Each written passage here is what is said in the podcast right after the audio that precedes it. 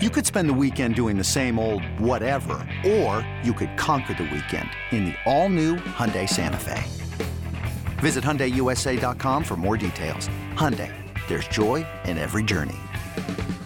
This episode is brought to you by Progressive Insurance. Whether you love true crime or comedy, celebrity interviews or news, you call the shots on what's in your podcast queue. And guess what? Now you can call them on your auto insurance too with the Name Your Price tool from Progressive. It works just the way it sounds. You tell Progressive how much you want to pay for car insurance, and they'll show you coverage options that fit your budget. Get your quote today at progressive.com to join the over 28 million drivers who trust Progressive. Progressive Casualty Insurance Company and Affiliates. Price and coverage match limited by state law. We are going to go check in with our guest, Chase Kiddy from the Lions Edge podcast from BetMGM. Always great to see. Chase, how are you?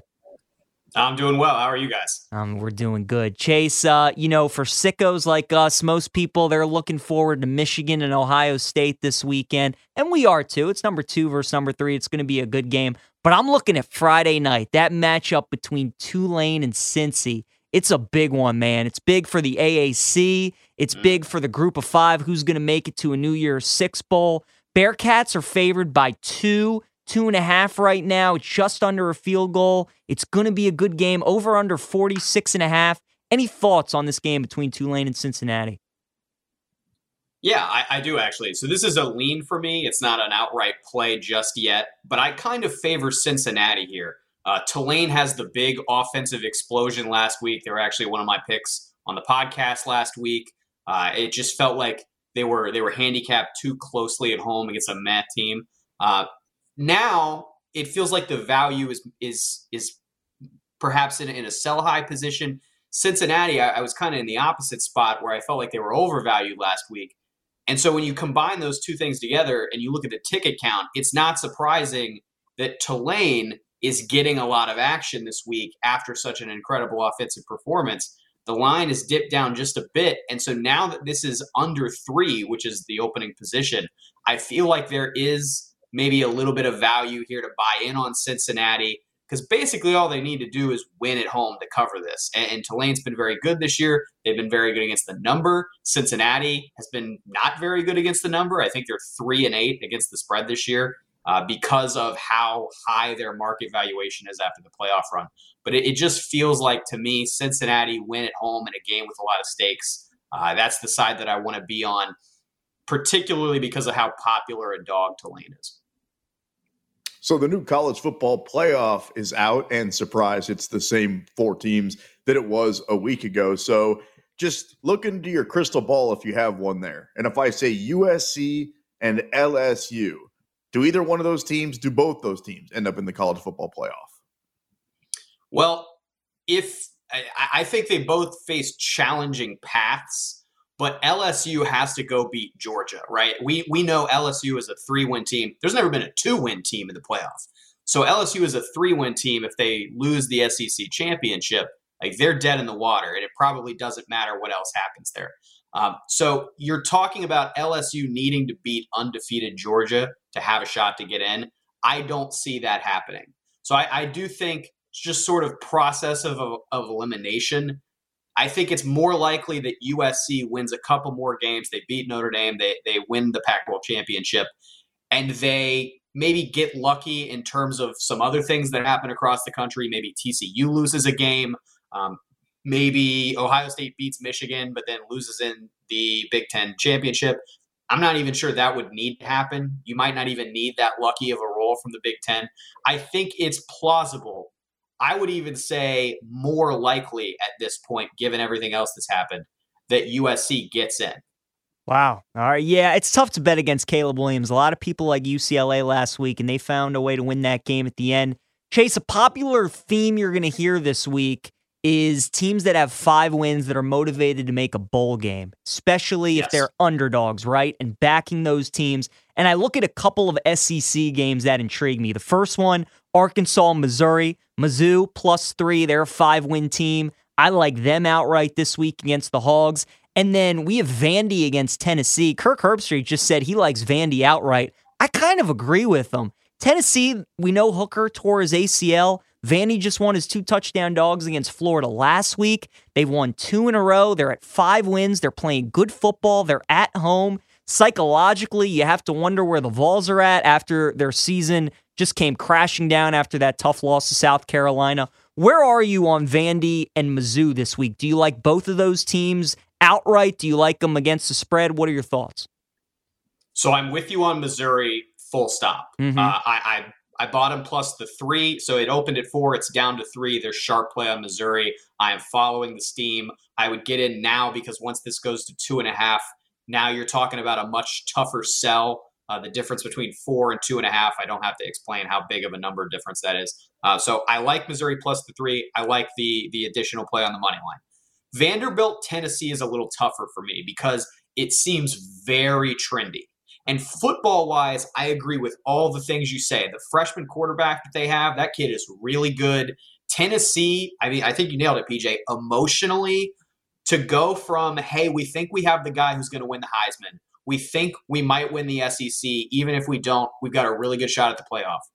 And to turn that around to Hooker's done for the year. He's off the board right now at BetMGM for the Heisman betting odds. And we don't have a prayer at the playoff because we lost to South Carolina. And to turn that around in like six days, I mean, the the up and down.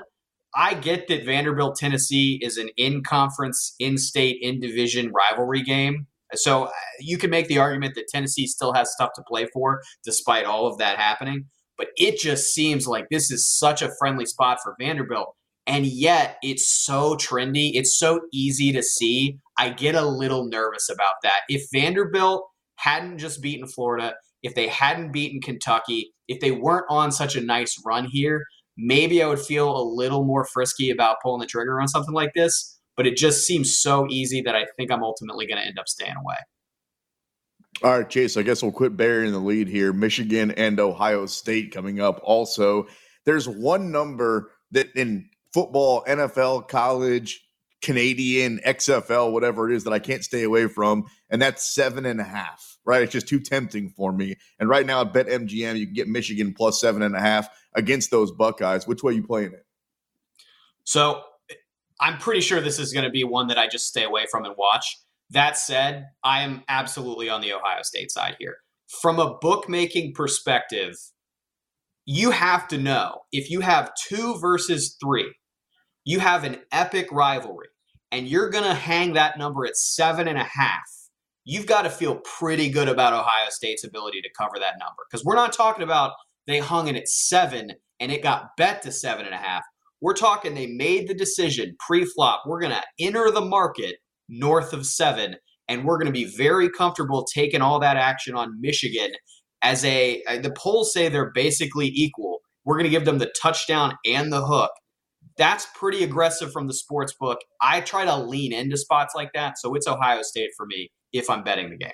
I agree with you. And obviously, going to monitor Blake Corum, Michigan star running back, his injury status. And JJ McCarthy, just not sold on him yet as a passer. Chase, want to flip over to the NFL with you. Obviously, we have the Thanksgiving slate this week Bills, Lions, Cowboys, Giants, Patriots, Vikings.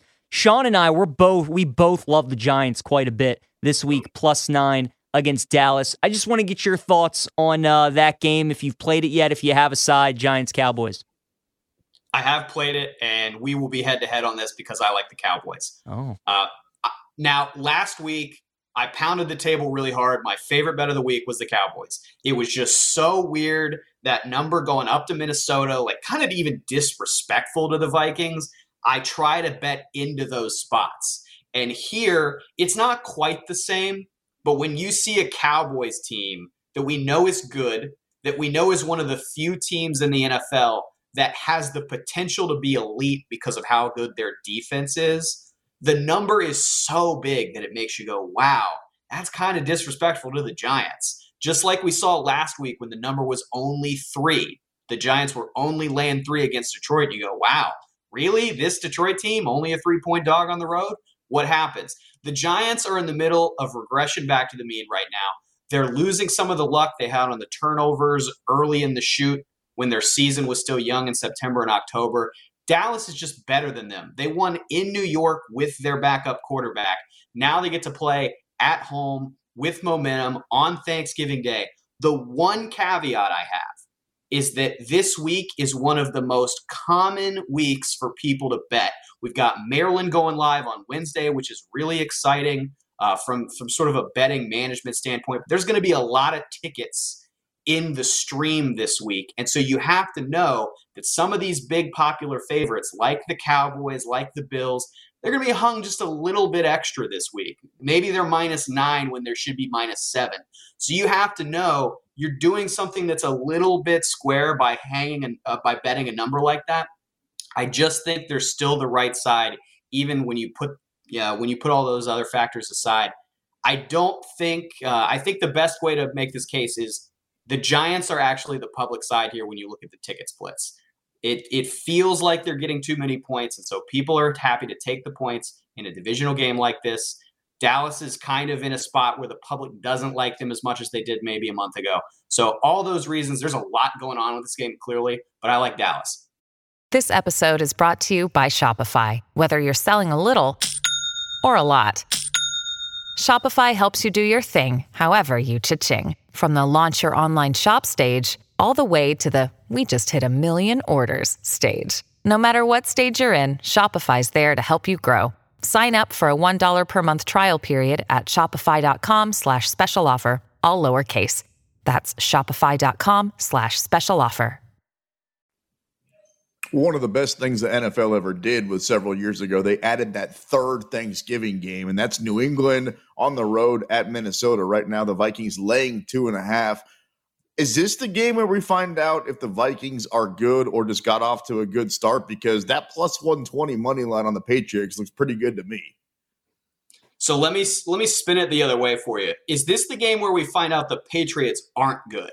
Because I, I went back. There's there's a lot of rightful scrutiny on the Vikings right now because of what happened last week.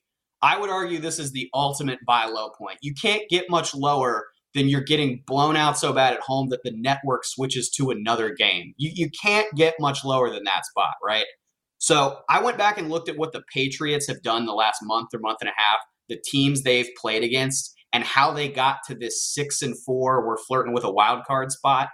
I mean, it's two wins against the Jets. It's a close loss to the Packers, who we know now aren't even really good. It was just a whole lot of nothing. The only two playoff teams they've played were early in the year in September. They played Miami on the road, they played the Ravens at home. They lost both those games by double digits. Minnesota has some problems and they might be a bit fraudulent, but they are a legitimate playoff team. And I think the Patriots are getting way too much credit here.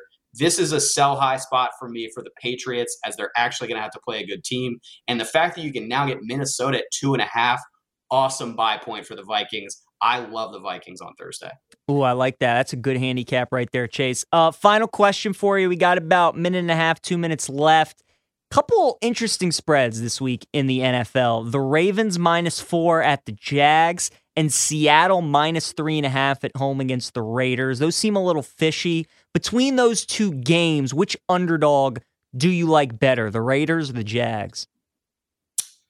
Uh, I definitely, I think it's the Jags by default, just because I cannot bet the Raiders right now. I mean, it, it's nice that they won against the Broncos, but it just seemed like so many things were wrong with that team, and I don't want to get too high on them just after one win against a team that basically should never lay points. There, there's a bonus nod at Carolina for you there.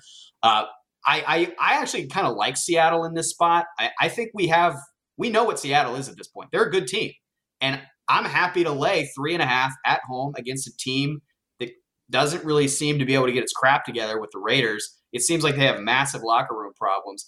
I don't love the Jags plus four, although I do think that number is suspiciously low. You would think it would be maybe more like a six. Yeah. Um, so maybe that's the argument for the Jags.